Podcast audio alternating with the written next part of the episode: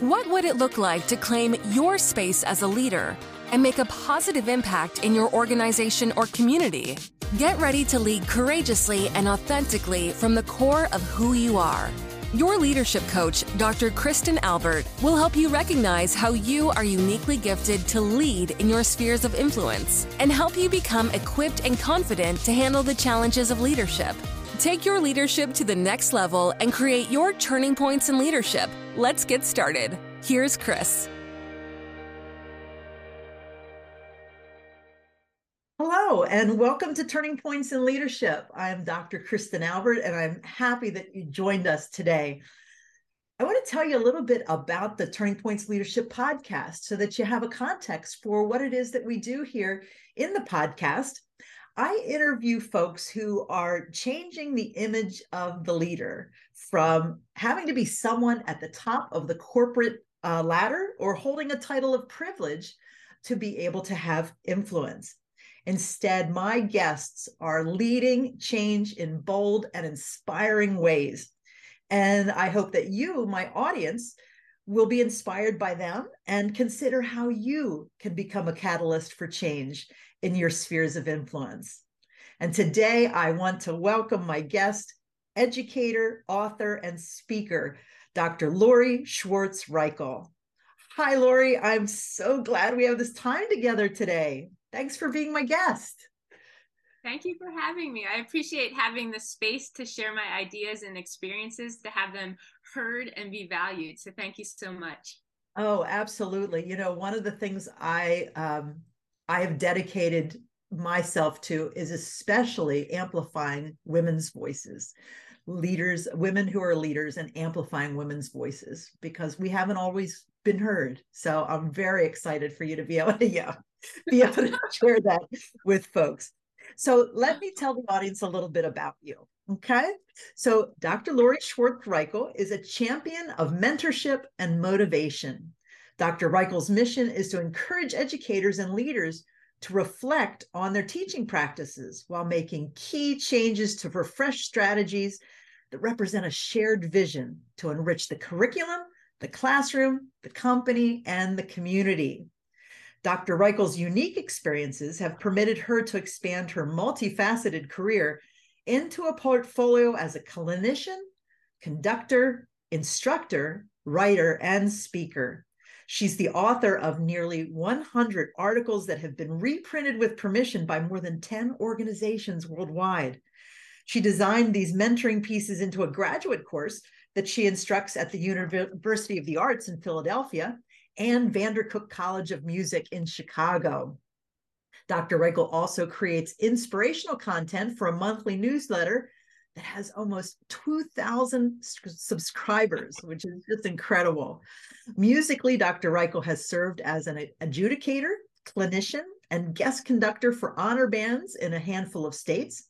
Generally, for all areas and levels of education, Dr. Reichl has presented more than 100 professional development sessions and keynote speeches for educational systems, organizations, and conferences in almost half of the nation's states, including international events. In addition, she's been interviewed for 15 education and leadership podcasts and is thrilled to be speaking with us today. Lori, I aspire to be you when I grow up. I just want to say that oh my gosh. Thank you so much. I, I aspired to be you when I was in your classroom. so we'll give it back and forth to each other. Oh, yes. My sister and I like to call it the Mutual Admiration Society. So we consider ourselves fully fledged members. well, I, as you know, you know, you just mentioned when you were in my classroom, and I'm especially interested in spotlighting individuals who embody leadership without, again, without needing to have a title, a corporation, or a title of privilege to make a difference. And one of the things I've I've been fascinated about watching you, and of course, we knew each other back in the early 2000s. What year did you graduate from West Chester? December 2001. There you go. Okay. And I came there in January of 2001. So we crossed paths for about 12 months. But one of the things that I've been fascinated to know is how you made this shift from boots on the ground educator to doing what you're doing now. Could you tell me more about how you stepped into leadership in this way? Sure. I guess I'll start with my teaching path because I feel like it's very important to learn what I was doing before I was doing my current work. So, after graduating from West Chester in December of 2001, and I have to say, Dr. Albert, you were such a ray of light when you came to West Chester. Up until that time, you know, most of the professors and educators that I had were male, and we had very few females, and those that were there were much older and farther in their career. So, when you came, it was like, oh, here she is. and you brought such kindness into the classroom mm-hmm. space and you made us feel as though we were welcomed we could share i remember having a conversation with you in your office about a concern that i had and it reciprocated into everything that we did in the classroom in our student teaching where we went from there so even though we only knew each other for about 12 months or so it was an incredible opportunity to have you as a professor and a mentor in my life so thank you Thank you so, for those kind words. I, I received them. Thank you. Oh, you're welcome. um, after leaving West Chester, the next day, I graduated on a Sunday, and the next day I started a long term sub position, which lasted about a few weeks outside of West Chester um, in the Colonial School, Plymouth Whitemarsh School District. But I eventually transferred to uh, Daniel Boone School District a few months later, where they had a position available. And I became the first full time band director for that school system for five years. I was responsible for helping to grow the program. It had been a junior, senior high band, and it went to a middle school, high school program. I was responsible for creating, designing, and implementing that curriculum. And I had 212 musicians that I was responsible at the time. So at the age of 23, you know, I looked like some of my eighth graders at the time, but I had to manage the space as this leader to help them aspire to what they wanted to do and to encourage them to continue on. I was there for five years. I loved my time there. I would have certainly spent my career there had I not met my husband, uh, who I uh, he's an electrical engineer from the Baltimore D.C. area, and his job, and he made it very clear, was stationed in that area, and that if we were going to continue a life together and wanted to, you know, build a life together, that one of us would move. And so I made that decision. I was ready for a change. And so I made that decision to move from rural Pennsylvania to suburban, urban Baltimore.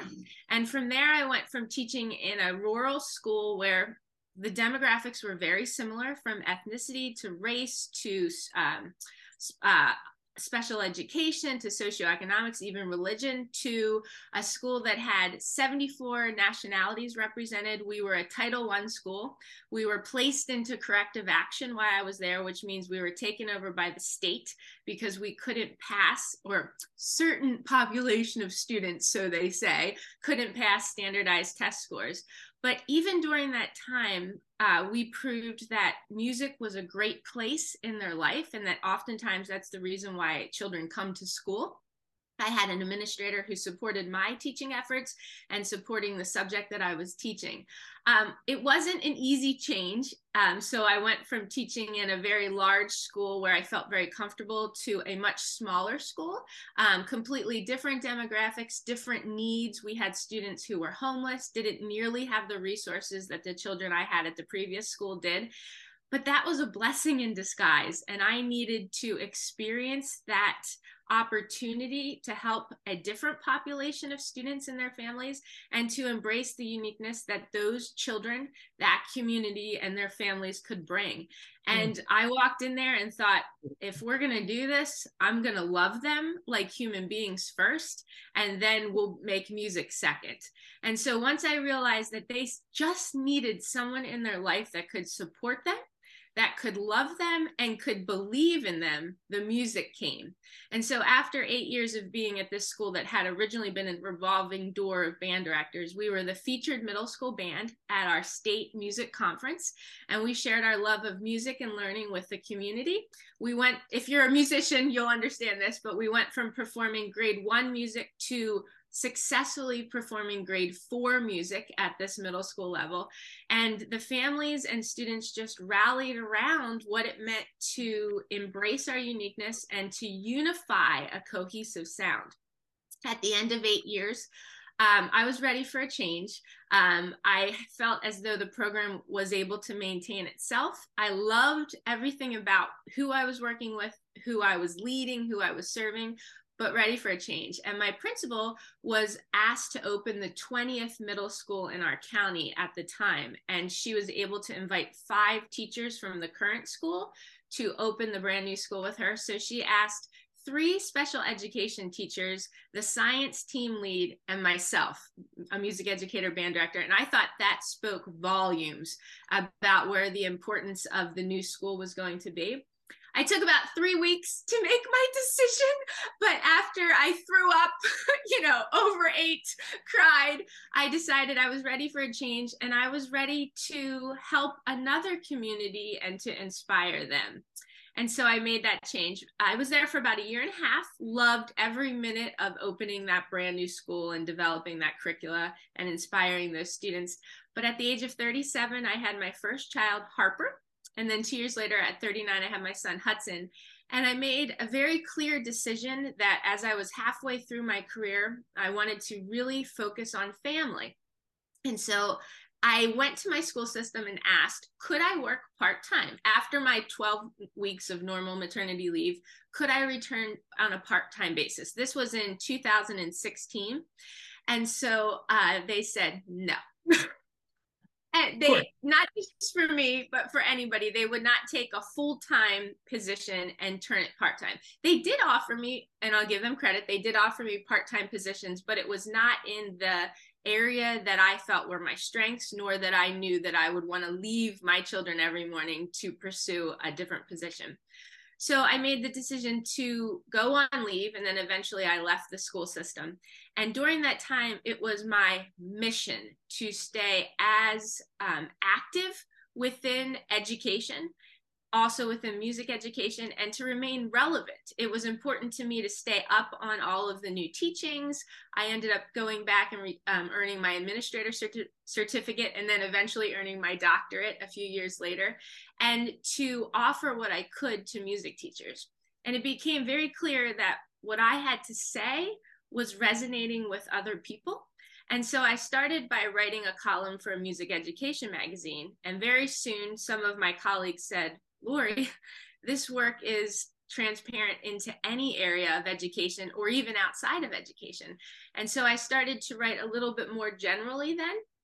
And so my column was then picked up by the National Association for Music Education, and that allowed me to touch 130,000 music educators at a time and to share my work and so forth. Mm. And so I realized, um, with the support of my husband, my family and many people that helped with childcare along the way that teaching does not have to be in the constraints of a school building or four walls.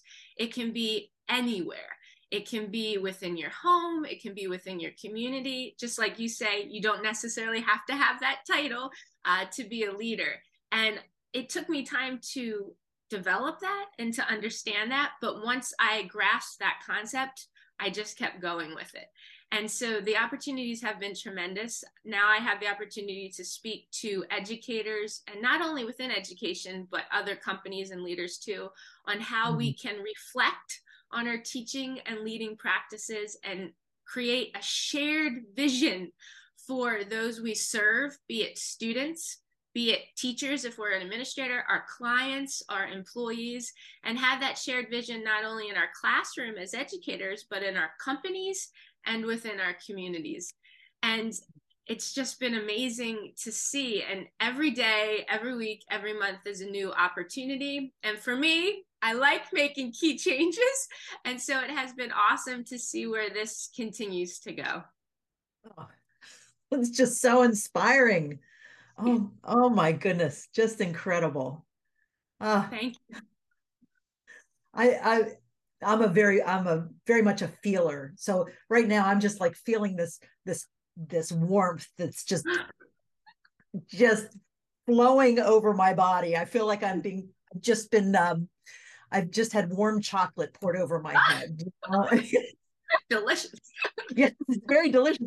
But it's just um so beautiful what you have how you have named and claimed your gifts and been so very intentional about that decision that you made about staying relevant and wanting to to to keep your finger on the pulse of what was happening in education and how you've expanded that into really this vision that it's that education is is happening again just like leadership just like i said to you earlier before we came on the call about from the time we step out of bed in the morning i believe we're leading. And you're saying we are educating right? Every moment of every day are opportunities for learning and sharing and growing and leading. And you're just embracing those. Um, it's beautiful. Thank you. I, I say you know it's a shame though that you know, I, I love what happened to me and the opportunities that are happening and what I'm sharing with others. But it's a shame that the school system and education in general didn't pick up on this. I mean, we're doing everything we can to make accommodations for our students and our learners, from our youngest learners to our oldest, but we refuse to make accommodations for our employees. And hmm. until education makes that shift in their mindset, why do I have to be a full time teacher? Could I share my classroom space with another teacher? What if you and I co taught that class? We see that happen in many other different subjects and areas and professions. You know, my husband has um, staff members and employees within his organization that are given that time to do. If it's raising children, helping an ailing parent, going on for schooling, where they can still maintain some level of their position and in education we just haven't gotten there yet. And it is my mission to make that happen because we're losing teachers for many reasons you know at, at alarming rates. Alarming and yes. this was right before the pandemic. And i think geez you know even after the pandemic we still aren't learning what we could be doing to accommodating some of our best educators. Yeah absolutely. And i as you're as you're describing that i'm thinking that education in in in terms of how we're dealing with um, our employees and how we're we're the lack of creativity is really i think grounded in fear and loss of control. You know there's this fear if we are creative we're going to have to do that for everybody you know? And if we do that for everybody what that you know they're just um, there's this fear of innovation um, and I think it's really holding holding education back for what it absolutely could become. Yeah. And think of the dividends that that would pay for the children mm-hmm. those classrooms, you know, if their teachers are um, treated with with kindness and respect and honor and and given um, given the space to create what they need so that they can do their best work and to learn from educators that are excited to be there. If and i understand that my position is quite different and privileges that i have and opportunities that i have and i realize that that's different from everyone. If i would have gone back into the classroom full time i would have given it my all like i always do but would my heart have been there like it would have been? No it would have been home with my children. And i would have had that, you know, hostility, I think, in the back of my mind at all times. And I know myself that would have come out in my classroom mm. teaching and in the way I was building relationships with my students.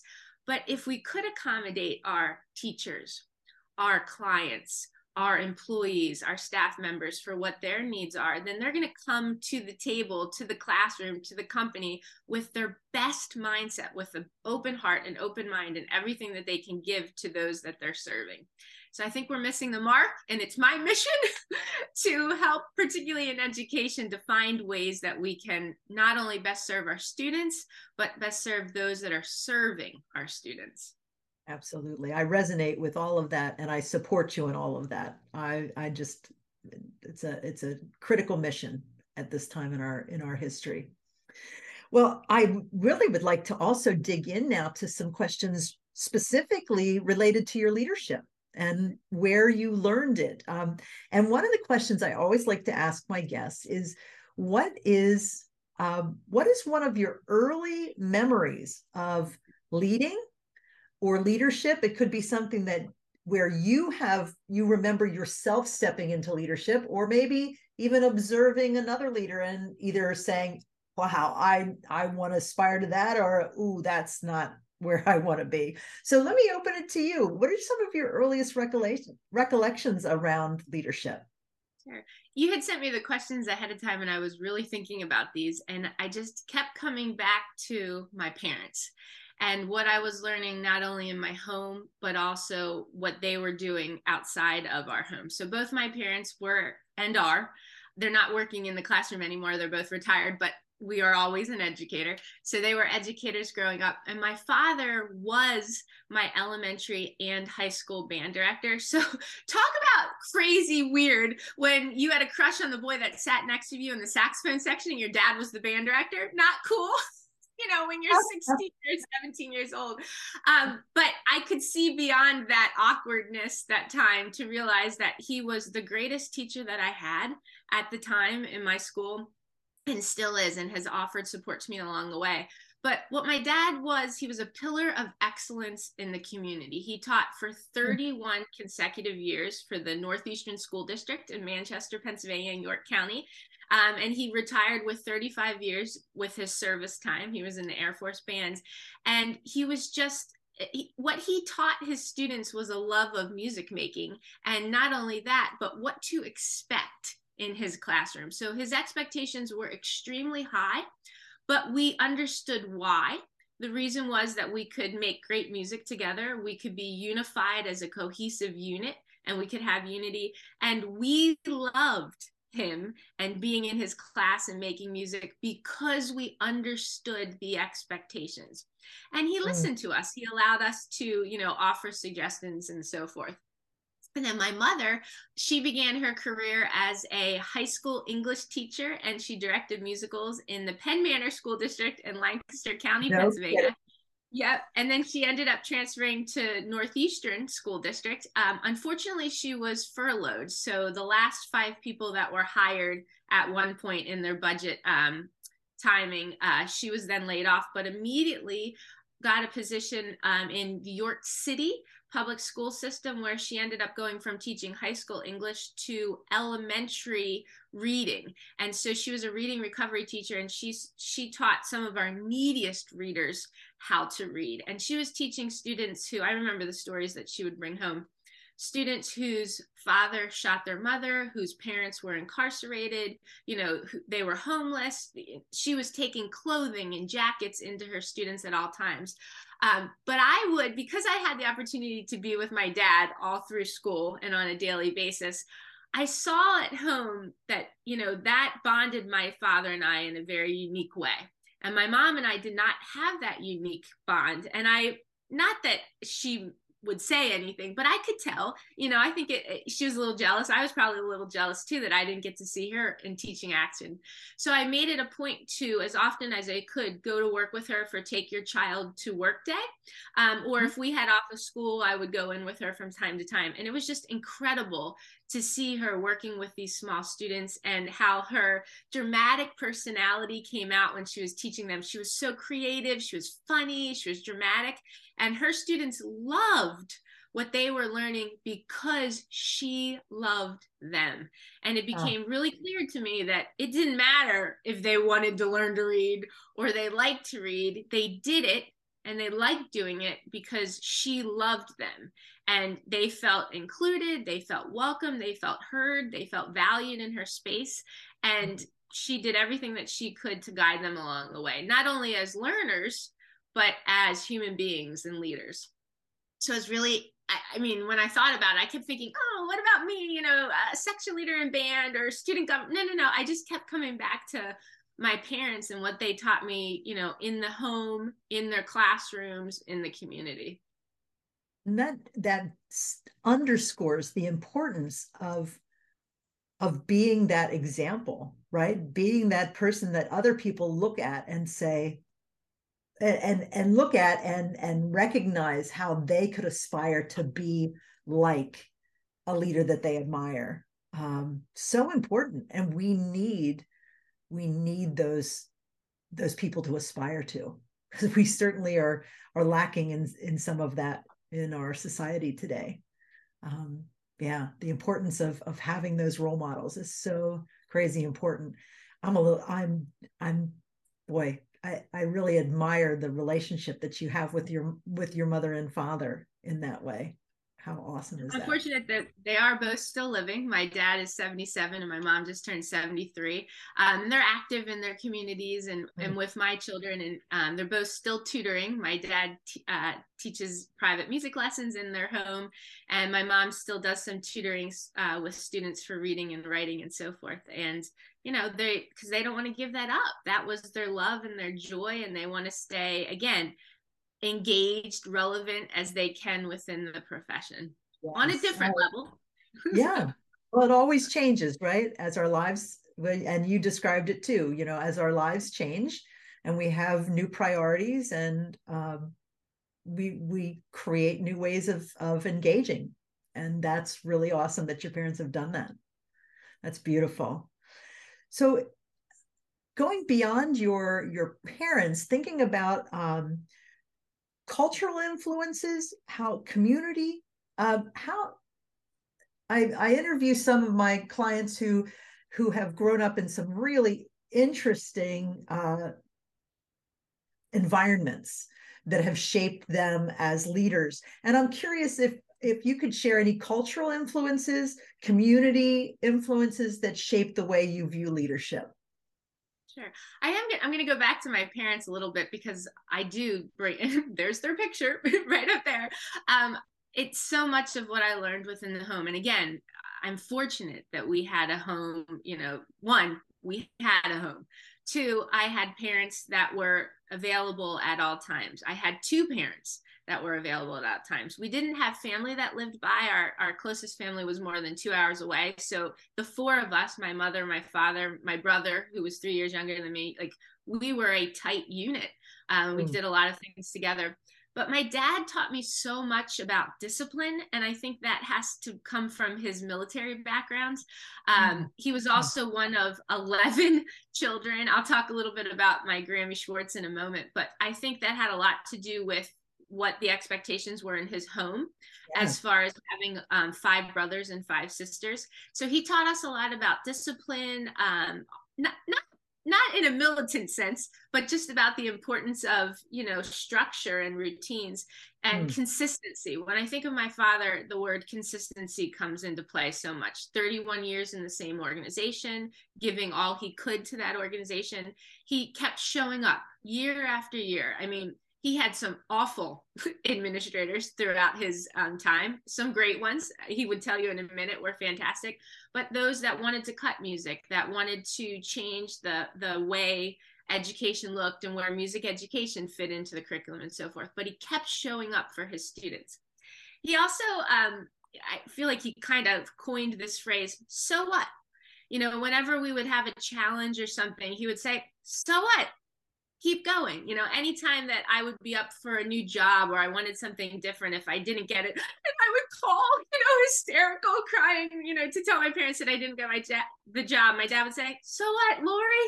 You know, keep doing what you're doing," and that sort of thing. So mm-hmm. I often use that phrase "so what" a lot.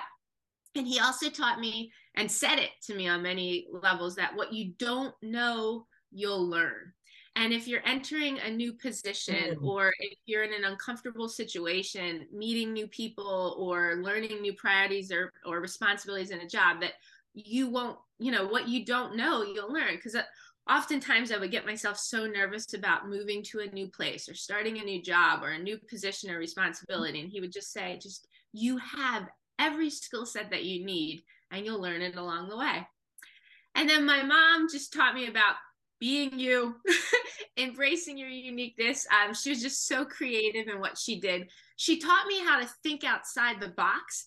Um, I remember my mom used to do singing telegrams when we were younger, and she would take, you know, change the lyrics to words um, to incorporate, you know, who she was singing to or so forth. And she learned that from her father, who was a uh, hairdresser, and he would sing to all his clients while he was doing their hair. Their hair. But her phrase, like my dad's was so what, my mom's was what you focus on expands. And so when I started my creativity with thinking outside the box for my making key changes job and company, she kept saying, keep at it, Lori. What you focus on expands. And from week to week early on, I couldn't see the growth of what I was doing. I couldn't see the development. But what I focused on kept expanding. Um, and I'm mm-hmm. also so fortunate because my mother has proofread every single one of my articles that I have written through the years. And so I always send it to her. Um, but she also taught me the importance of writing our thank you notes. And right now, as we're recording this during the Thanksgiving season, you know, the thought of and having an attitude of gratitude and always letting people know how much they mean to you, what you learned from them, and so forth. So that's for my mom and dad. But then I did want to say a little bit about my Grammy Schwartz, the one who had 11 children. Um, and she always said, self praise stinks. And it took me a lot of time to really understand this concept. And it's unfortunate because in the work that I'm currently doing, a lot of it sometimes has to be self promotion, you know, um, right. letting people know what you're doing. And I'm sure you, you know, you have experienced this a little bit too. And that can be very difficult for us, um, especially, you know, if we don't think we're the best at it, or even if we do think we're good at it, making sure, you know, how do we say that in the most humble way and then, you know, nicest way? And that that concept of self praise stinks was a reminder to all of us her children her grandchildren that we need to remember to compliment others. We need to remember to praise others. And you know we can think highly about ourselves and we can have hopes and high dreams for ourselves but are we celebrating those along the way? You know and this can be in our classrooms. This can be in our companies and so forth. She made us always believe that we can make anyone feel welcomed, supported, and valued. And she taught us that by always having a seat available at the kitchen table where anybody could come and sit. You could hmm. bring your friend, you could bring your partner, you know, a boyfriend, a girlfriend, you know, any a coworker. And anytime that we were there, there were always people outside of the Schwartz family having a meal with Grammy Schwartz, which was usually at one or two o'clock in the afternoon.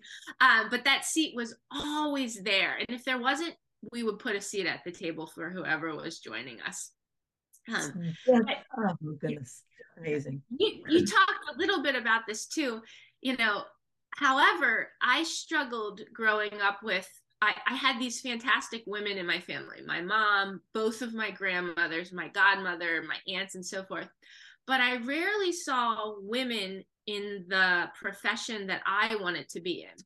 So mm-hmm. I originally didn't go into music education. I started my career in business, and I might talk about that a little bit later. But I started as a business major and then transferred to West Chester, where I went into music education. And to this day, I really think it was because through elementary, middle school, high school, even in college, even now in community groups, I never ever was conducted by a female band director. And so although people said you're a great musician, I'm sure you're going to be a music teacher like your dad, you'll probably be a band director. I saw the work and effort that my dad put in. And I also saw that he had my mom at home helping to raise my mm-hmm. brother and myself and that that allowed him in the evenings to do jazz band to play in a quintet. You know my mom did some of those things too but ultimately she was raising us at home in the evenings. And so to me my brain could not understand how a female could serve in that role and also raise a family. And so i think at that really young age because i didn't see people as band directors particularly at the secondary level and being successful and raising a family and being cool, you know, and all that kind of stuff and fashionable and everything, that it wasn't possible. Like in my mind, I think that's what I thought. And I always had this entrepreneur sense. So I knew I wanted to go into business in some capacity. So I thought, let me just major in that rather than majoring in music education. And so I think that's why. And so it's become really important to me to show as a band director for most of my career that females can do this role. We can be creative in this role. Um, and now, in my role as professional developer and speaker, um, making sure are we representing women when we are developing our classrooms, our companies, and so forth? And do we see do we always see the same male speakers or are we also seeing female speakers are we f- seeing female guest conductors for music groups are we seeing females coming in and helping to develop our educators, our leaders, and our learners. So that's a little bit about um, growing up, what I had in the home, but also my perception of what was happening around me. Yes, and indeed, you are leading the way. I mean, when I, as I was reading your bio, you are stepping in boldly and confidently as a woman, right? And to all the the young girls that are in your ensembles, this is their chance to see you, see themselves, see the the possibility of themselves being in front of the group and and a, and a strong women leader doing that. So that's you know that's beautiful. Thank I you. was as you were telling that, I was wondering, did I ever have? And I no, I I did not. Yeah. Not in elementary school. I had female music teachers, but no, in any ensembles, never had a woman right. conductor. I had mm. female music educators. I had female professors, but I'm 44 years old, and to this day, except for at the Women Band Directors International Conference, where we yeah. all got up and conducted a little bit, but that was in a clinic setting. In an mm-hmm. actual ensemble, in 44 years, I've never had a female conduct me ever. Mm. Yes, I was a little, I was a little disappointed. Uh, this past month, our local symphony um, hired a new director after a year of or maybe even two years of auditioning. And there were some women who had, had auditioned, and I was disappointed that a woman was not selected as the conductor of the Lancaster Symphony Orchestra. But yeah, it just, again, underscores what it is that you're saying. Yeah. Wow. Thank you for sharing all that.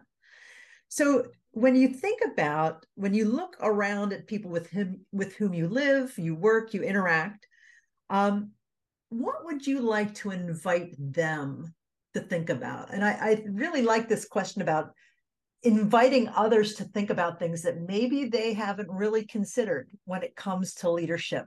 What would you like people to what would you like to invite people to think about more when it comes to to leading? Sure.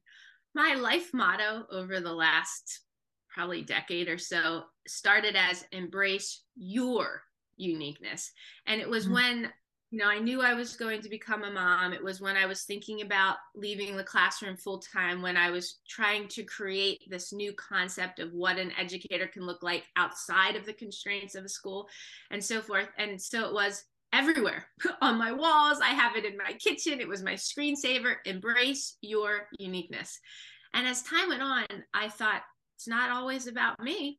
It should just be embrace uniqueness because yes mm-hmm. i want my strengths to come out but i want the strengths of everyone that i'm working with and living with and playing with to come out too so i shortened it to embrace uniqueness and that can have so many meanings it can be from a person that you meet on the street to asking them questions you know what do they bring to the table you know so forth. And then um, my my company and my theme are we making key changes to re- represent a shared vision whatever that is in our classroom in our company in our community that best serves all? And i've learned this in many different ways. Um, when I'm giving professional development to educators, I talk about how, you know, 20 some years ago when I started in my as in my classroom as a band director, I would open up my classroom to anyone. And I would go visit the special education teachers and I would say, please bring your children, your students into our classrooms. They can listen, they can observe, they could even conduct, they could play the percussion instrument. And at the time, it was probably more than most of my peers were doing 20 some years ago. And at the time, I thought that was great. But I learned from a very dear friend of mine. Um, she's the founder of United Sound, uh, Julie Duty, who talks about allowing students with disabilities to be a part of everything that we do. And I learned very quickly that the key concept that I was forgetting, shame on me, was that although I was inviting these children into my space, into the our space as a classroom, I wasn't asking them if they actually wanted to learn music. Did they want to read music? Did they want to play an instrument? Did they want to participate in the ensemble like their peers were doing? And so I was not embracing their uniqueness and I was closing off my classroom, even though I thought I was opening up the space at the time and being inclusive, I wasn't being totally inclusive in my space. That has a lot to do with what my doctoral research was on, what my thesis was. I'll talk about that a little bit too. But it taught me that are we going to every corner of the school, of the company, of the organization, of our community to hear what every member wants or what their needs are or how they want to be a part of our classroom or our company or our community.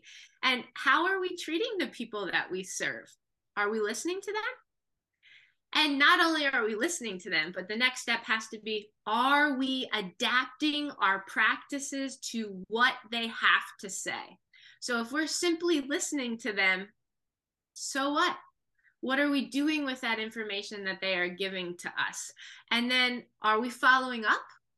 Are we making sure that what they told us that they need, or how they don't feel included, or that they can't interpret things in a certain way, are we following up to ensure that we have improved, refreshed, made key changes in our practices? And then finally, are we thanking them? And so mm. my doctoral thesis was entitled The Student Voice Perceptions of Students' Representation of Themselves in the Classroom. And it was, I interviewed students across the nation to ask them, Do you see yourself in your classrooms? Um, from a female conductor to a person of color to a person with a disability. Have you seen people that look, sound, or had had similar experiences leading your classroom, presenting to you, conducting, teaching you, and so forth. And the answers were amazing. Some of them were simple, like yes or no, but some of the students really went into depth to say no. You know, uh, this is the gender that I identify as, and I have not experienced this gender in my classroom, or I have had this disability, or I feel depressed and no one has talked to me about that, you know, and so forth. So it's really interesting. And then um, when I do a lot of my professional development with full school staff, I ask them and encourage them to think about things in three ways. One, to reflect. Think about, like, look inside yourself. My one presentation is mirror, mirror on the wall. Am I providing opportunities, reflecting all, and to reflect? Am I? And it took a lot for me when Julie said, Yeah, but Lori, you're not asking these children if they want to learn to read music or play an instrument. So, really reflecting on our practices. Two would be then researching what is needed to improve these practices. And it could be me providing resources for them, you providing resources, giving them recommendations of where to look. And then the, third, the next part is re um, refreshing that classroom based on what we reflected on, what students are saying, what people in our company are saying, and then following up and reviewing again to make sure that we are meeting the needs. And so I always talk about it as um, reflect, research, and then refresh with that final review part. And then, are we having an attitude of gratitude in everything that we do? And it's been really important. This is American Education Week, the week that we're recording this, and it's appropriate that it's the week before Thanksgiving. And every day on social media, I'm posting something for anybody. It doesn't have to be those in education to think about. And so when I give professional development to school systems and organizations, afterwards, I have them think about four things. One, knowledge. What did you learn? So even at the end of this podcast, your listeners could be thinking, what did we learn today? Was there something new or a new strategy or idea or way of thinking? Two, improvement. How can we do things better? What can we make better in our classrooms, our companies, our organizations? Three, who or what inspired us? Um, I, when you opened up today, um, Kristen, you, or Dr. Albert, you, you said, um, and I, I, actually wrote it down because I want to, um, I want to quote you at some point. But you said, from the moment we step out of bed, we are leading, and so yeah. that inspired me just from what you said there. And then the final piece is gratitude. How are we showing gratitude, and are we doing it in a meaningful way? I wrote a whole article about this. It's, you know, we're so programmed to say, thanks, thumbs up, fist bump or put a little blurb on social media. Well, that might not be the way the receiver would like to receive the thanks. And Mm. maybe it needs to be picking up the phone or writing them a card or a letter or creating a video about why they were um, so wonderful to you and what you have to give thanks to. So it all starts with embracing uniqueness, listening and adapting, and then how are we showing gratitude for those people um, within our classrooms, our companies, our communities um, for what they are doing. How do you um, how do you resonate with this concept of awareness, developing an awareness, reflection? Why is awareness and reflection so very important to a leader? We can't make key changes in anything that we're doing unless we understand how the people that we're serving and leading feel, interpret, and learn. Those were the three concepts that I talked about in my doctoral thesis. How do students feel? Do they feel as though their background and experiences are being shared in the classroom? And that can come from the music that they listen to in their home uh, to their church to their community. Is that music being performed rehearsed or even talked about in the classroom? Um, so feeling how do they feel? Interpret. And it comes back to you know when i was inviting students with disabilities into my classroom i was thinking that they felt welcomed you know but what were they interpreting? They were only permitted to do so much in that space. I wasn't allowing them i hadn't even thought about it. Shame on me that maybe they would want to learn to read music or play music. So feel interpret and learn. And we all learn at different paces. We all learn at different speeds. I mean, I, I, didn't share this earlier, but I was in first grade twice. And so my parents held me back in first grade. One, I was a little bit younger because of where my birthday fell at. My birthday is August 23rd. Um, so I was at the very end. But after sending me to Catholic school for first grade, my parents realized one, that it was very far away um, from where we were living, but two, I was not receiving the speech help that I needed. Um, I don't know if you can pick up on that in my talking at all, but I was really having difficulty with my speech. And it comes out sometimes when I talk, I have difficulty sometimes pronouncing words. And my husband says I often will use an incorrect word and my my friends make fun of me all the time but i think this goes back to first grade and some of the difficulties that i had and some of the learning um, disabilities that i had with speech and so forth and not always choosing the correct word for what i meant um, but that was just something you know that i that was some a learning disadvantage that i had I don't even think people would think that now when they look at me. So when I share that with students and I say, so what?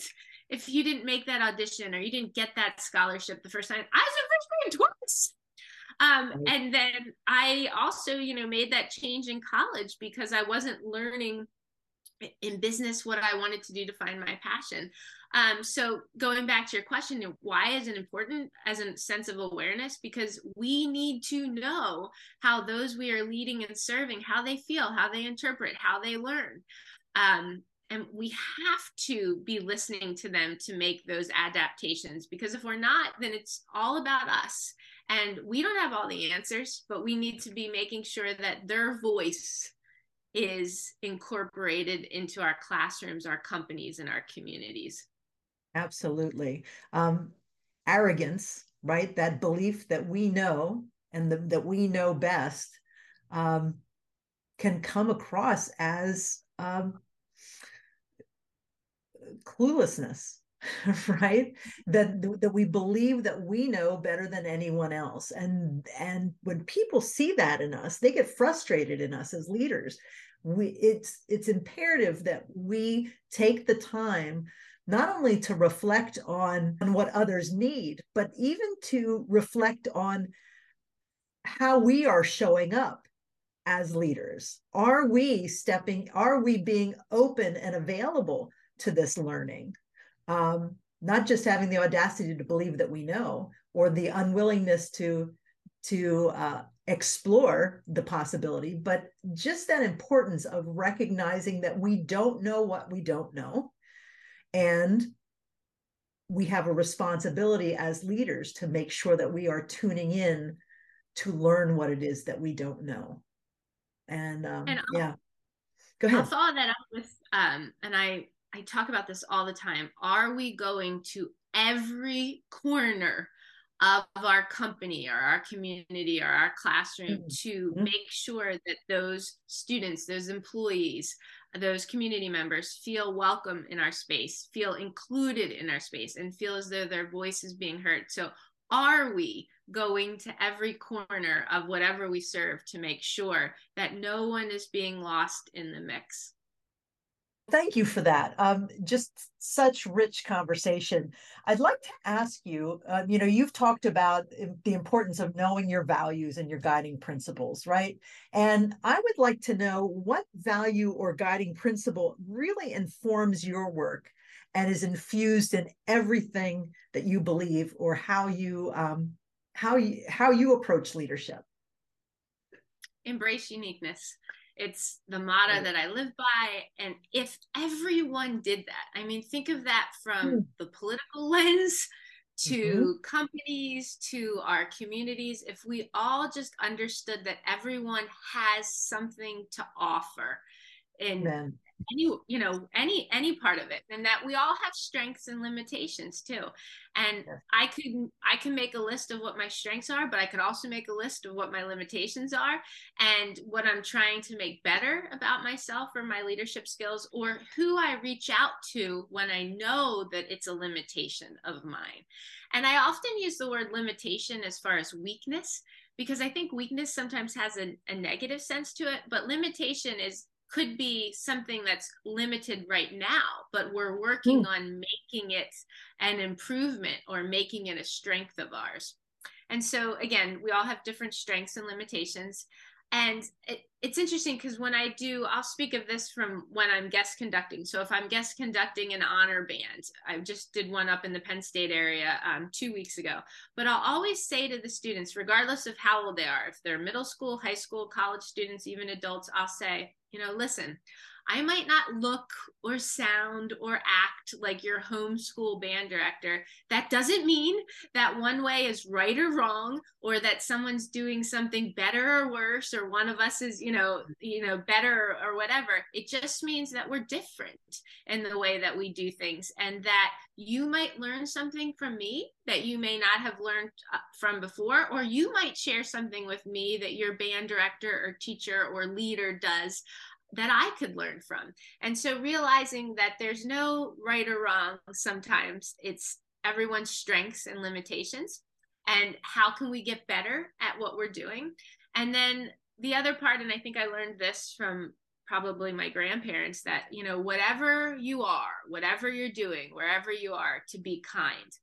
And we can have very high expectations. We can have very unique um, and specific routines and structure for our days our responsibilities or how we do things. But are we smiling?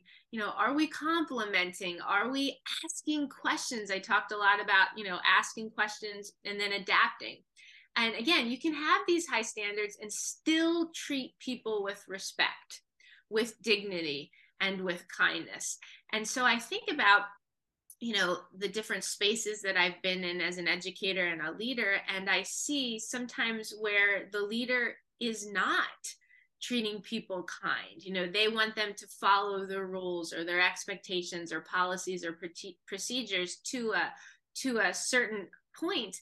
And we all again learn at different paces. We all bring different strengths and limitations to the table but are we treating each other with kindness? You know i can say to you you know, Dr. Albert, you're you're not quite doing your job or you're you're not meeting expectations or you haven't met the standard for this, but I can say it in a kind way that could offer resources, support to you without, you know, making you feel terrible, you know, without making the relationship or the um, atmosphere toxic.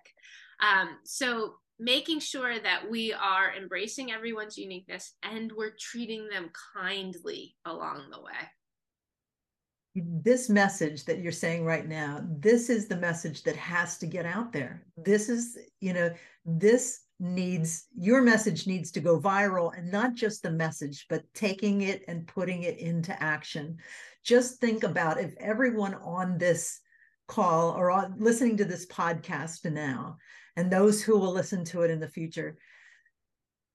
If every single one of those folks took the time to consider and embody what it is that you're that you're saying this embracing uniqueness treat each other with kindness and respect and always make spaces for um, create spaces and communities where respect and kindness uh, above all there you go. Make space make for growth yes who listen to the podcast uh, lori has a has a, a mug that she has that says make space for growth. I love that. But you know this is the message that needs to get out there. And um, but if everyone who is listening to this podcast right now seriously takes this and makes this value their own and makes it a point to be intentional about doing this we will affect change in the world. There's no way it can't happen. It and it must happen and we must commit to that. So thank you for sharing that value. Um yeah it's it's difficult because we're human beings but um but it's your guiding principle right? And you it infuses everything that you do and it's so evident. It's so evident in just how you how you come across and everything that you've said. So you're living it sister. It's really great sax sister right yeah. and as we finish up, what is one of your favorite leadership quotes? Well, I always say my motto, obviously embrace uniqueness, but my quote, and I'm going to, I actually wrote it down because I don't want to say it incorrectly, but it is an Alice Walker quote. And I think about this particularly in the last seven to 10 years where I've really been creating the life that I've wanted and imagined. And it is look closely at the present you are constructing it should look like the future you are dreaming. Mm. And so making sure that everything that we do, from letting people know what we want or how they could help us, um, and in return doing the same you know when i first started this work i kept a lot of things to myself i was very secretive about it for for whatever reasons those you know those were you, you know i wasn't sure you know how this was going to um, unravel, how it was going to evolve. You know, was I good at it? Was I going to go far? Well, who cares? You know, now that I think about it, I wasn't telling people, you know, what my dreams were, what I wanted to do. And I learned it took a while that I have to share this, you know. Yeah. And even if somebody wants to do the same or similar work, they are never going to do it the same way that I am. So yeah. even if I'm in competition with someone for a job or a proposal or a speech or something like that, okay, they can be great too. But I know in my heart that they are never going to say what I would say or with the values or um, thought or love that I would say with it. So, am I telling people? Are we sharing with people what we want, what we need in our lives, what could help them get to the next level in our job, our career, our families, our personal lives, whatever? And then, are we doing the same in return? You know, I often say, you can tell when somebody wants to have a conversation with you, they will reciprocate the question if they don't yeah. ask you the same question back, they don't care, you know, but mm-hmm. are they, mm-hmm. you know, doing that in return? And then are we setting boundaries? And this is something that mm-hmm. I'm still learning, you know, yes. and the one thing that I've actually taken this this particular academic year into mind is um, less texting. I want mm-hmm. a lot of my work to be email based because I can file it away, I can reference it, you know, I can get to it when I want to or when I have the time. Mm-hmm. With texting, somebody could text me and I could be out with my children or sitting at the dinner table. And when that phone goes off, I'm going to look at my phone or, or my watch or something. So I'm letting people know, you know, if we're friends, you know, and we're, you know, joking back and forth, texting is appropriate, or if it's an emergency, that sort of thing. But if it's work related, let's keep it to email or phone calls. And I can get to it when I'm ready and I'm able to give my best self to it. And that boundary that I was able to set this year, and I'm, I'm still learning it, you know, and I still have to remind people, has really allowed me to give my best self um, when I'm ready to give myself best self. And then just to end with, you know, keep going. Everyone's pace is different. Your your journey is not going to look like the person next to you, and it shouldn't. Um, and just to be you and to embrace your uniqueness along the way. I love it. Those are just wonderful, wise words. Um, in the Turning Points leadership community, I have a group, or not a group, a topic that's on this personal leadership, self care, this boundary, how important that is to leadership. And you've got, you have to cultivate that. And, and so one of the, one of the things that I hope when people come into the Turning Points leadership community, they will be looking for is support in helping them to create those boundaries, right? So that they can properly attend. Because what what was it that your mom said? What you focus on expands. Expands, exactly. So if you're focusing on all of the interruptions and all of, you know, all all of the things that you really need to put a boundary around, that's just simply going to expand and it's going to overtake your life if it hasn't already. So just really sage advice. Thank you. Yes, thank you. So what is the best way for people to connect with you and learn more about you and your work? They can learn more about me and my, the passionate work that I do at makingkeychanges.com. And they can email me uh, either through the website or Lori at makingkeychanges.com. And I would just like to thank you, Dr. Kristen Albert, for allowing me the space to share my ideas and to have them be heard and valued. Again, I'm Dr. Lori Schwartz Reichl. My motto is embrace uniqueness and to treat people with kindness. And any way that I can help you, your school, your company, or your community, I would love to connect and collaborate with your listeners um, to design and present professional learning opportunities to those that they lead. So, thank you for that space to allow me to share. Yes, thank you, Dr. Lori Schwartz Reichl. It has been absolutely a pleasure having you on today's show. And I'm very excited to see who will be touched by this and and who will seek to connect with you and how people will really be changed in how they see things and how they um, and and how they step into leadership in in as you are doing in bold and inspiring ways. So thank you so much for being a guest today. Thank you to all my listeners. Um, please take a moment to like, to comment, and to share today's episode so that we can encourage others to step into their leadership in these bold and inspiring ways. So thank you everybody for being here. Thank you, Dr. Lori Schwartz Reichl. Everybody take care, be well, and we'll see you again soon. Bye bye now. Thanks for tuning in today. Be sure to take a moment to like, share, and comment on today's episode. If you're not already a member of the Turning Points Leadership community, you can accelerate your development as a leader by joining today. You'll find the link to the community in the show notes. If you'd like to be a guest on Kris's show, send an email to turningpointsguest at liveworksatisfied.com. See you next time for more Turning Points in Leadership.